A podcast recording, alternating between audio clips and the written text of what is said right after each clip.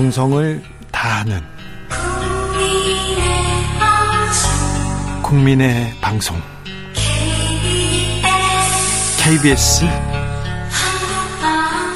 주진우 라이브. 그냥 그렇다고요. 코로나 방역 사령탑이었던 중앙재난안전대책본부가 마지막으로 회의를 했습니다. 691번 회의를 하고 해체됐습니다. 오늘부로 코로나 시대 이렇게 종결됩니다. 아, 코로나 이후의 삶 어떻게 우리는 달라졌는지 앞으로는 어떻게 해야 되는지 한번 물어보겠습니다. 정재훈 가천대 예방의학과 교수 연결돼 있습니다. 교수님 안녕하십니까? 네, 안녕하세요. 코로나 시대 교, 교수님 고생 많으셨습니다. 감사합니다.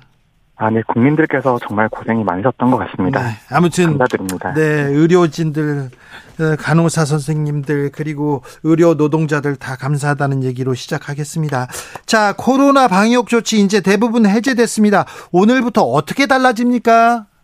어, 남아있는 방역 정책이라고 했던 것이 네. 마스크를 의무적으로 일부의 장소에서 착용해야 됐던 것들과 네. 국민들께서 감염되시고 나면 7일간 자가격리 의무가 유지되던 상황이었거든요. 네. 그두 가지가 이제 거의 대부분 해제되었다라고 보시면 되고요. 네. 마스크 착용 의무 같은 경우에는 병원급 이상의 의료기관이나 아니면 요양병원이나 요양원처럼 어, 노인들이 많이 계신 그런 장소에서는 착용 의무가 유지가 됩니다만 네. 나머지의 모든 장소에서는 착용 의무가 권고로 전환이 된 상황이고요. 네. 그리고 확진자의 자가격리 의무도 이제 7일간 법적인 의무가 있었습니다만 네. 이제는 5일간 자가격리를 권고하는 상황으로 변경이 되었습니다. 네. 물론 어, 입원하고 계신 분들이라든지 특수한 상황에서는 7일까지 권고가 되는 경우들이 있습니다만 일반적인 상황에서는 5일간의 어, 권고만 되고 있는 상황이라고 이해하시면 됩니다. 아, 자, 저는 그 코로나 확진자하고 접촉했다는 이유로 보름 동안 이렇게 격리하는데요. 아우, 정말 답답해서 죽을 뻔했어요. 집도 좁은데 이걸 뭘 어떻게 하지 그랬는데 교수님은 언제가 코로나 시대에 언제가 가장 기억에 남으십니까?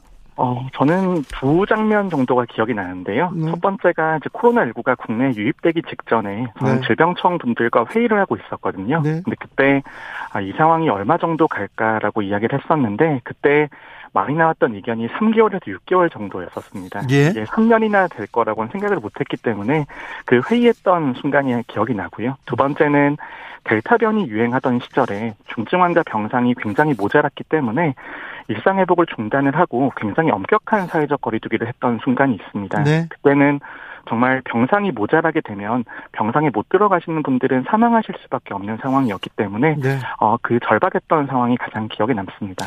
코로나 시대 이렇게 겪어보니까요 의료계 공공의료 시스템을 잘 갖춰야 되겠다 이런 부분이 조금 생각나더라고요. 좀 이런 부분은 좀 나아졌습니까? 우리가 좀 대비를 하고 있습니까? 어, 우리나라의 체계라고 하는 것이 당장의 대응에 있어서는 굉장히 잘 하고 있습니다만 네. 장기적인 준비에서는 좀 모자라다고 볼 수 있고요. 지금 소아과나 산부인과나 응급실 같은 경우에는 이제 필수 의료나 공공의료의 붕괴가 이야기되고 있는 상황이잖아요. 네. 저는 지난 3년 동안의 코로나 시기가 이런 위기를 오히려 감추는 순간이었다고 생각을 합니다. 위기 상황에서는 많은 사람들이 위기에 대응을 하기 때문에 이런 당면된 문제들은 조금 나중에 보는 경향들이 있거든요. 네. 저는 이제 지난 3년 동안 어, 감염병에 대한 병상이라든지 응급의료 체계나 필수나 공공의료 체계에 있어서 어, 많은 희생들이 있었기 때문에 네. 그런 것들을 조금 바로잡는 시간이 되었으면 좋겠습니다. 네. 아, 저는 코로나 이제 끝나니까 그 코로나 시대 고생하셨습니다. 그래서 간호사 선생님한테 전화를 드렸는데 아, 간호사 일을 그만두셨다는 거예요. 왜요? 그랬더니 너무 힘들어서요. 얘기하는데 처우 개선도 없고요. 그리고 우리한테 너무 큰 짐을 지었어요. 그래서 그만뒀다는 얘기를 듣고 너무 가슴이 아팠습니다. 아무튼 감사한데 예, 참 코로나 2만 4천 명 2만 4천 명대입니다. 코로나 끝난 거 아닙니다. 자, 우리가 잊지 말아야 할 부분이 있다면 어떤 것들입니까? 어, 한 세 가지 정도 말씀드릴 수 있을 것 같은데요. 첫 번째는 지금 말씀하셨던 것처럼 코로나19 바이러스는 없어진 것이 아닙니다. 지금도 2만 명 정도 확진자가 나오고 있습니다만 예전에는 감염되신 분들 중에서 절반 이상이 확진되셨다고 본다면은 네. 지금은 감염되신 분들 중에 10% 정도만 확진되고 있다라고 평가를 하고 있거든요. 예. 다른 말로는 아직까지는 코로나19의 위험은 없어지지 않았다라는 것이고요. 예. 두 번째는 코로나19가 끝나고 나면 여러 가지 호흡기 바이러스에 대한 대응 정책들이 다 완화가 되었기 때문에 네. 다른 호흡기 바이러스의 유행들이 극심해질 수 있습니다. 아, 지금 독감 어, 그 독감 유행이라면서요? 네, 인플루엔자도 그렇고요. 네. 일반적인 네. 감기 바이러스들도 유행을 하고 있는데 이런 것들이 어르신들에게는 여전히 위험할 수 있는 것이고요. 네. 그리고 마지막으로는 어, 장기적으로 본다라면 우리나라의 방역 정책이라든지 백신 접종 같은 것들에 대해서도 국민들의 신뢰가 많이 떨어져 있는 상황입니다. 네. 나라에서 뭘 하자고 하면 과연 국민들께서 잘 따라 주실 것인가에 대한 걱정이 있거든요. 네. 그런 신뢰를 장기적으로 어떻게 회복할 것인가가 중요한 과제가 되겠습니다. 예, 그렇네요. 그 부분도 좀 중요하네요. 독감 얘기 좀 더 여쭤볼게요. 최근 어, 20여 년간 가장 지금 높은 수준으로 독감이 왔다 이런 얘기를 들었어요. 그렇습니까? 어, 근데 20년간 가장 높다 이런 표현을 드리면은 조금 어폐가 있긴 한데요. 네.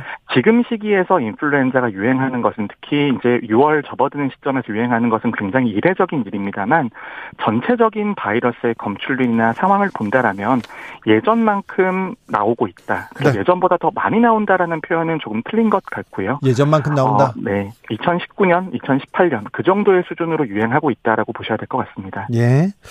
자, 아무튼 코로나와 우리가 안녕 인사를 합니다. 하지만 코로나하고 함께 살아야 됩니다. 그리고 독감과 어, 급성 호흡기 어, 뭐또 유행이고요. 자, 우리는 이 시대 어떻게 견디고 어떻게 살아야 되는지 아, 일상 속은 일상 속에서 방역 어떻게 우리는 아, 수칙 세워야 하는지 강조해 주십시오. 어, 지난 3년 동안 국민들께서 행동 수칙에 대해서는 너무나 잘 알고 계시는 상황이기 때문에 뭐 네. 뭐 마스크 잘 쓰시고 그다음에 손 잘 씻으시고 이런 것들은 따로 강조를 드리지 않아도 될 것 같습니다만 네. 전 중요한 것이 아프면 쉴 수 있는 사회적인 문화를 만드는 것이 중요하다고 생각합니다. 네. 아프다고 하는 것은 다른 사람에게 바이러스를 옮길 가능성이 있다는 것이고 그런 분들에겐 휴식을 보장해 줄 수 있는 환경이 마련되어야 되거든요. 예. 장기적으로 본다라면 이런 상병수당이라든지 아니면 국민들에 대한 복지의 차원에서라도 이런 제도들이 정착되는 게 가장 중요하다고 볼 수 있습니다. 예. 그런데 정규직 또 있는 사람들은 아프니까 쉽게 이게 얘기가 되는데요. 비정규직, 일용직들은 이게 안 되잖아요. 그래서 국가가 조금 더 이런 부분에 복지 사각지대 또 어려운 사람들한테 영향을 미쳐야 될 텐데 그런 고민 계속합니다. 아, 선생님 감사하고요. 네. 고생이 많은데 더 고생해 주십시오. 네, 국민들도 정말 고생 많으셨고 진행자께서도 네. 너무 고생 많으셨습니다. 고생 많으셨습니다. 정재훈 가천대 예방의학과 교수였습니다. 감사합니다. 네, 감사합니다. 교통정보센터 다녀오겠습니다. 유하영 씨.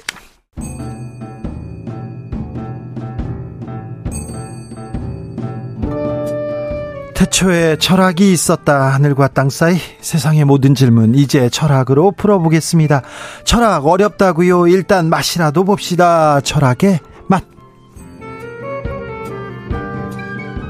정치 철학자 김만곤 박사 어서 오세요. 예, 안녕하십니까? 조영근 소셜랩 접경지대 소장 어서 오세요. 예, 안녕하십니까? 네. 잘 지내십니까? 네. 네. 어, 오늘은 음, 이 얘기 한번 하겠 습니다. 아, 야박하게 살지 마 불법 주차를 신고한 사람이 있어요. 신고하니까는 신고자의 얼굴을 공개한 거예요. 얼굴을 다 이렇게 벽에다가 붙이고 다닙니다. 거리에다가 어, 사진 찍어서 어. 많은 분들과 공유한다. 너무 야박하게 살지 말라. 이렇게 비꼬는 아. 그 분이 벌금 50만 원 이렇게 선고 받았습니다. 네. 최근 한 음, 횟집에서 음. 남성 두 명이 계산 안 하고 튀었다 먹튀했다 이렇게 했는데 나중에 보니까 먹튀 안 한 거였어요. 음, 그런데 신상을 공개해 놓은 상태예요. 이걸 어찌할지 어디까지 이렇게 음. 공개해야 되는 건지 이 부분에 대해서 음. 이거 법적으로 좀 애매하거든요. 철학적으로 좀 풀어보겠습니다. 박사님. 아 이게 뭐 진짜 정말 시작할 때 제가 말씀드려야겠는데 정말 어려운 문제인 것 같아요. 그러니까요. 예, 이게 진짜 어려운 문제고 풀기 어려운 문제고 그런데 기본적으로 누가 신상을 공개한다고 했을 때 그걸 공개하는 주체가 누구인가가 중요한 것 같아요. 네. 이게 사인인가 네. 아니면 공권력인가. 네. 예, 지금은 이제 우리가 어떤 신 다음에 다른 사람이 신상을 어떻게 공개적으로 내보낸다고 한다고 했을 때 그런 것들을 하는 주체가 사인이어서는 안 된다. 음. 그것들이 공적인 주체여야 된다. 사실 이게 이게 우리가 기본적으로 그런 것들을 공개할 때는 사실 이렇게 그 억울한 마음과 복수심과 정념에 불타서 하는 거잖아요. 네. 음, 그렇죠. 그러면 이게 문제가 생기는 게 뭐냐면 항상 우리가 어떤 그런 복수심이나 정념에 불탈 때는 내가 당한 것보다 훨씬 더 많이 갚아주려고 하는 네. 어떤 그런 심, 그런 것들이 작동하게 되거든요. 근데 실제로 저희들이 정치 이론에서도 사회계약론 중에 로크 이론 같은 경우에는 너무 과다한 보복을 금지시키기 위해서 정치 사회로 들어가요. 이 자연 아, 예. 상태에서. 예.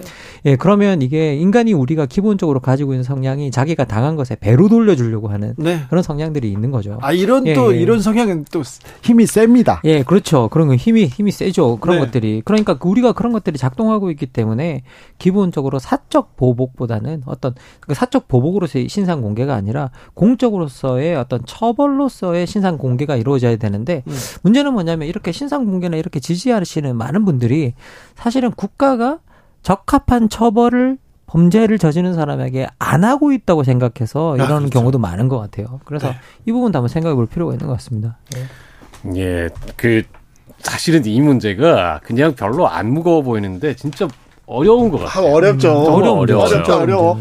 그래서 이걸 좀 전에 말씀하신 네. 이 김만권 박사님 생각에 저도 많이 동의를 하는데 저 조금 다르게 보고 싶어요. 네. 다른 측면을 한번 보고 싶어요. 네. 그러니까 이제 자경주의라고 그러지 않습니까? 스스로 음. 경찰이 돼서 음. 정의를 구현하겠다. 네. 이거 위험합니다. 아. 저도 많이 그 지금 김만권 박사님 얘기하신 것처럼 위험하다고 생각하는데 요 문제가 참 쉽지 않은 게 예? 예를 들면 우리가 사회적 약자가 아니면 내부 고발자 음. 아니면 뭔가 이런 피해를 입은 사람 이런 사람들이 공익 신고를 한다든지 내부 고발을 한다든지 이럴 경우 있잖아요. 네. 이럴 때 저희가 예를 들어서 어떤 사람이 무슨 이런 잘못을 저질렀다라고 음. 저희가 고발을 해요 공개적으로. 음. 음.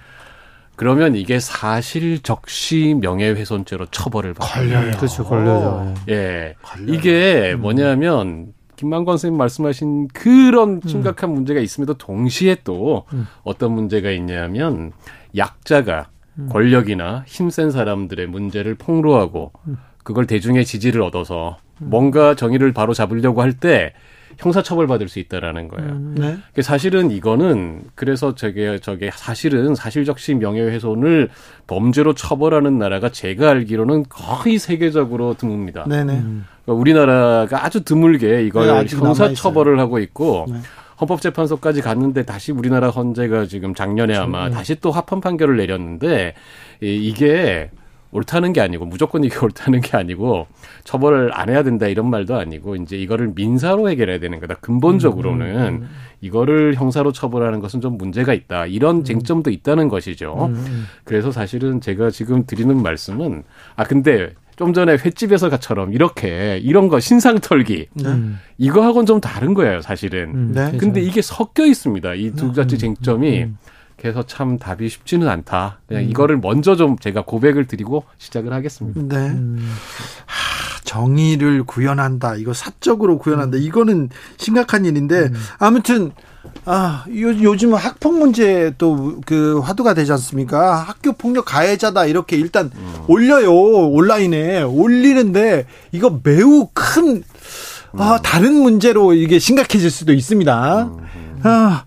아, 이거 어떻게 해야죠? 어떻게 이거는 철학적으로 좀 아 이 가이드라인을 좀 정해야 될 텐데요. 이게 우리가 만약에 그런 철학적 가이드라인이 이미 존재했다고 한다면 이 문제가 해결되고도 남았을 부분인 것 같고요. 결국은 우리가 어떠한 방식으로 문제를 해결하건 사람을 존중하는 방식으로 해결을 해야 된다라는 거죠. 우리가 피해자 중심주의를 이야기 이야기할 때도 사람에 대한 존중, 인격에 대한 존중이 있는 거고요. 그리고 한편으로는 그 반대쪽에 있어서도 우리가 자꾸 무죄 추정의 원칙을 이야기하는 부분도 음. 혹시나 모를 인권에 대한 침해 같은 것들을 음. 방지하기 위해서 우리가 이제 이런 부분을 또 이야기를 하고 있는 거니까요.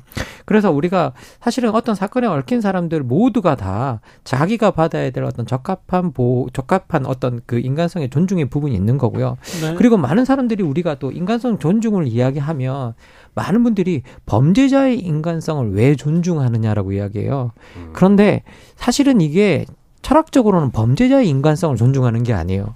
우리 인간이 선해질 수 있다는 가능성을 존중해서 보호하는 거예요. 아, 그렇군요. 예, 예, 우리 인간이 선해질 수 있다는 음. 가능성을 보고 보호하는 거지 그걸 저지른 그 사람의 인격 자체가 훌륭해서라든지 음. 인격 자체가 소중해서라든지 그런 거 아니에요. 음. 우리가 인간성이라고 말할 때 우리의 보편적 인간성이 음. 가지고 있는 가능성 때문에 인간성 전체를 보호하기 음. 위해서 사실은 그런 걸 하는 거거든요. 음. 그래서 이것도 이제 좀 생각 우리가 어떤 어떤 방식으로 해결하건 그렇게 가야 될 것 같고요. 그리고 기본적으로 거기에 맞춰서 우리가 공적인 절차들이 만들어져 있는 음. 거죠. 만약에 우리가 뭐 우리가 형사범죄 같은 경우에 뭐그 같은 경우라면 신상 공개 위원회 같은 것들이 우리가 예, 예. 만들어져 있고요. 네. 그러면 그런 위원회에서 어떤 그 기준을 가지고 그 절차를 정하고 누구를 공개할 것인지 말 것인지 거기에 대해서 사실은 이제 또 짜여져 있는 어떤 그런 절차들이 있거든요. 네. 그래서 기본적으로는 그런 절차를 밟아 나가면서 공개하는 것들 그리고 또 이런 사실 이거 횟집 문제도 경찰에 신고하면 되는 일이었는데 네. 그걸 이제 화가 나시니까 그걸 인터넷에 공개해 버리신 거 아니에요. 네. 네. 그러니까 기본적으로 공권력을 통해서 문제를 첫 번째 해결하려고 하는 시도들만 해도 이런 건 훨씬 덜하지 않을까라는 네. 생각이 들어요. 횟집 네. 사장님은 홧김에 이렇게 공개했다가요.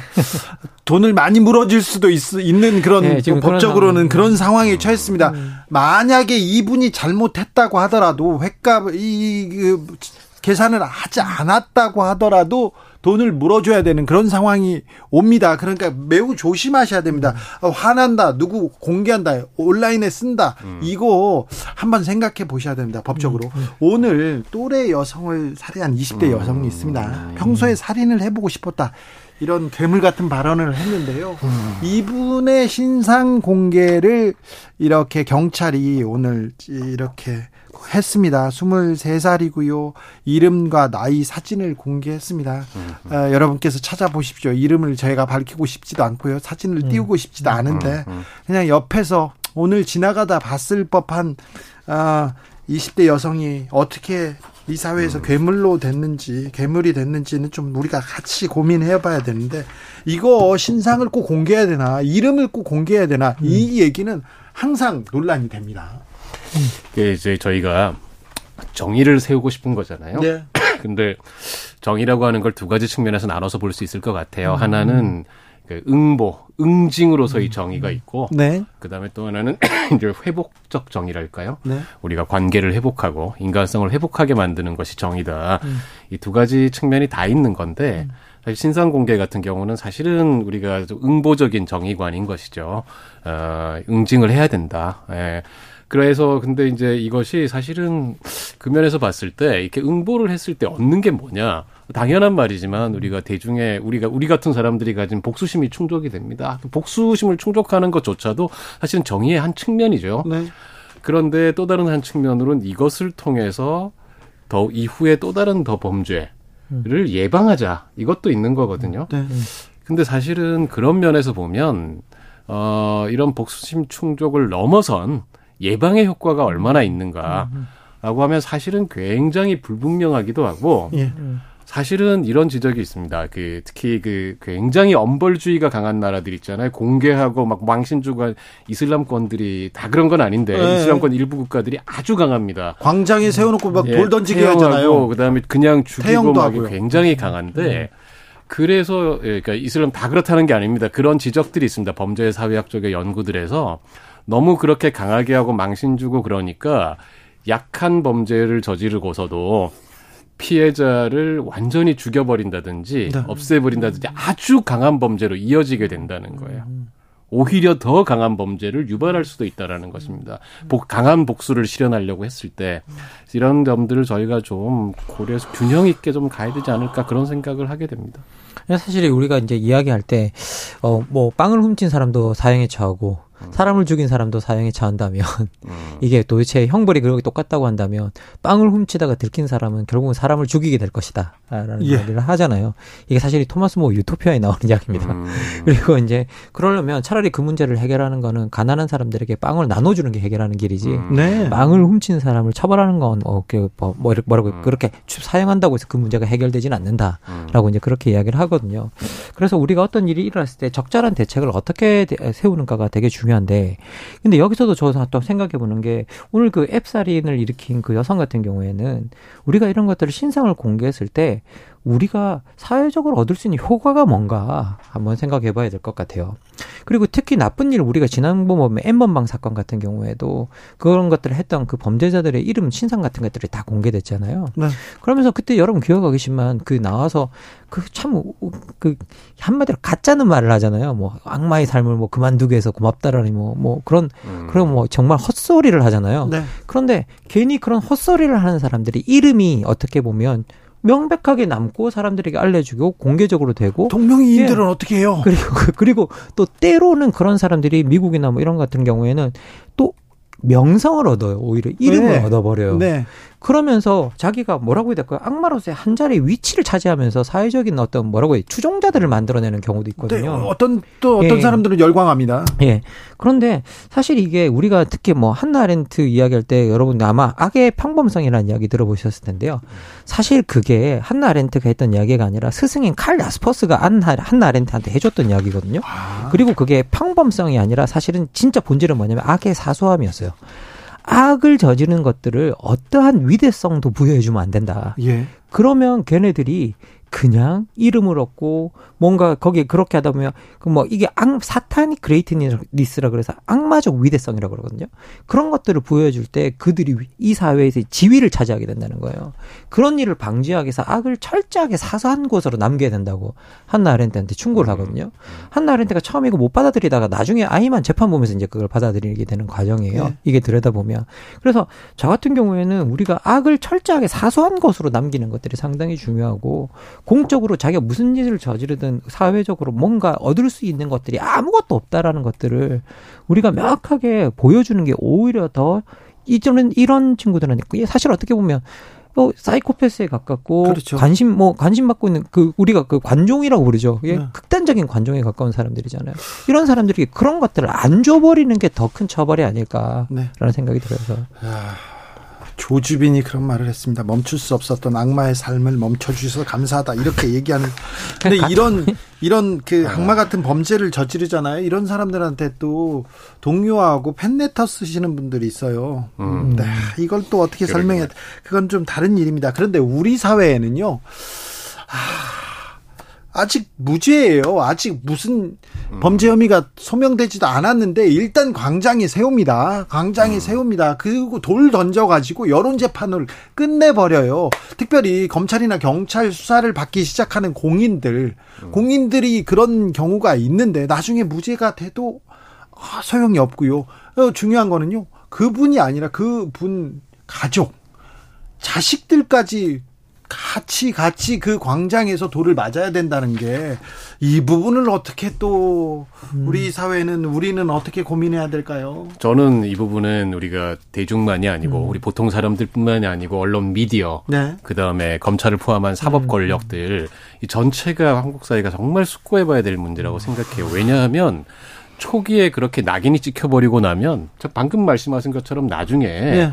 서로 정말 무죄라고 명명백백하게 밝혀져도 사람들이 그걸 잘 기억을 못해요. 아 그러니까요. 음. 그 한 가지 사례만 말씀드리면 저희가 이제 전에 그 평창 동계올림픽 때 예. mass start라는 종목에서 아, 예. 난리가 난 적이 있었습니다. 네네. 예, 한 선수가 음. 왕따 그 논란이 있었죠. 또 어, 저기 돕지 않고 뭐 이렇게 나쁘게 했다 이래가지고 당시에 청와대 국민청원에 아마 이틀인가 사흘 동안 사이에 70만 명인가가 서명을 해서 이 선수를 징계하라, 네. 처벌하라고 난리가 났는데 그 사건이 누가 옳다는 말은 아니지만 이후에 쭉 오랫동안에 심지어 재판까지 가고 그러지 않았습니까? 네. 보면 결코 그냥 한 명이 잘못한 건 아니었단 음. 말이죠. 음. 제가 그 얘기 하려고 드리는 게 아니고 문제는 그 70만 명 정도쯤의 사람들이 서명했는데 그 뒤에 왜 나중에 답변하게 돼 있잖아요. 네. 공식적으로 답변을 했는데 답변을 본 분들은 3만 명이 안 됐습니다. 그러니까 그 기억을 못 하는 거예요. 사람들은 그때 거기에 분노한 거지. 예. 저희가 이런 일들이 너무 많아요. 사실은 특히 살인 같은 경우에 제법 저기 음. 확정까지 됐다가 나중에 재심 거쳐서 음. 음. 무죄 받고 이런 사람들도 많지 않습니다. 적지 않습니다, 사실은. 음. 저희가 어 이런 것들을 그야말로 미디어와 그다음에 사법 권력이 초기에 망신 주기식으로 음. 이것들을 공개하고 이렇게 했을 때 과연 이 사람들의 무너진 인격권은 어떤 방식으로 회복할 거냐. 에, 저희가 이런 점은 생각해 보면 너무 쉽게 신상을 공개하는 것. 지금 이번 같은 케이스도 저는 그렇게 생각합니다. 이분이 서로 자백을 했다 하더라도 실제 그분이 그렇게 나쁜 사람일 수 있어요. 이 사람 정말 그럴 수 있다 하더라도 네. 그것 말고 안 그런 사람들도 간혹 있거든요. 허위 자백이 있습니다. 허위 자백이 있어요. 네. 그런 사례들은 적지 않습니다. 내가 정말 어, 나쁜 살인을 저질렀다고 허위 자백했다가 몇십 년 만에 밝혀지는 경우들도 있거든요. 네. 그래서 저는 이렇게 우리가 너무 쉽게 신상 공개하는 것 음. 찬성하지 않고요. 만약에 신상 공개하고 망신 주고 엄벌해서 우리 정의가 확립된다면 그런 것 제일 많이 하는 나라들이 음, 음. 제가 다른 측면으로 그 나라를 비하는 건 아니고 요 면에서만 예를 들면 중국이나 이란, 미국 이런 나라들이 아주 심합니다.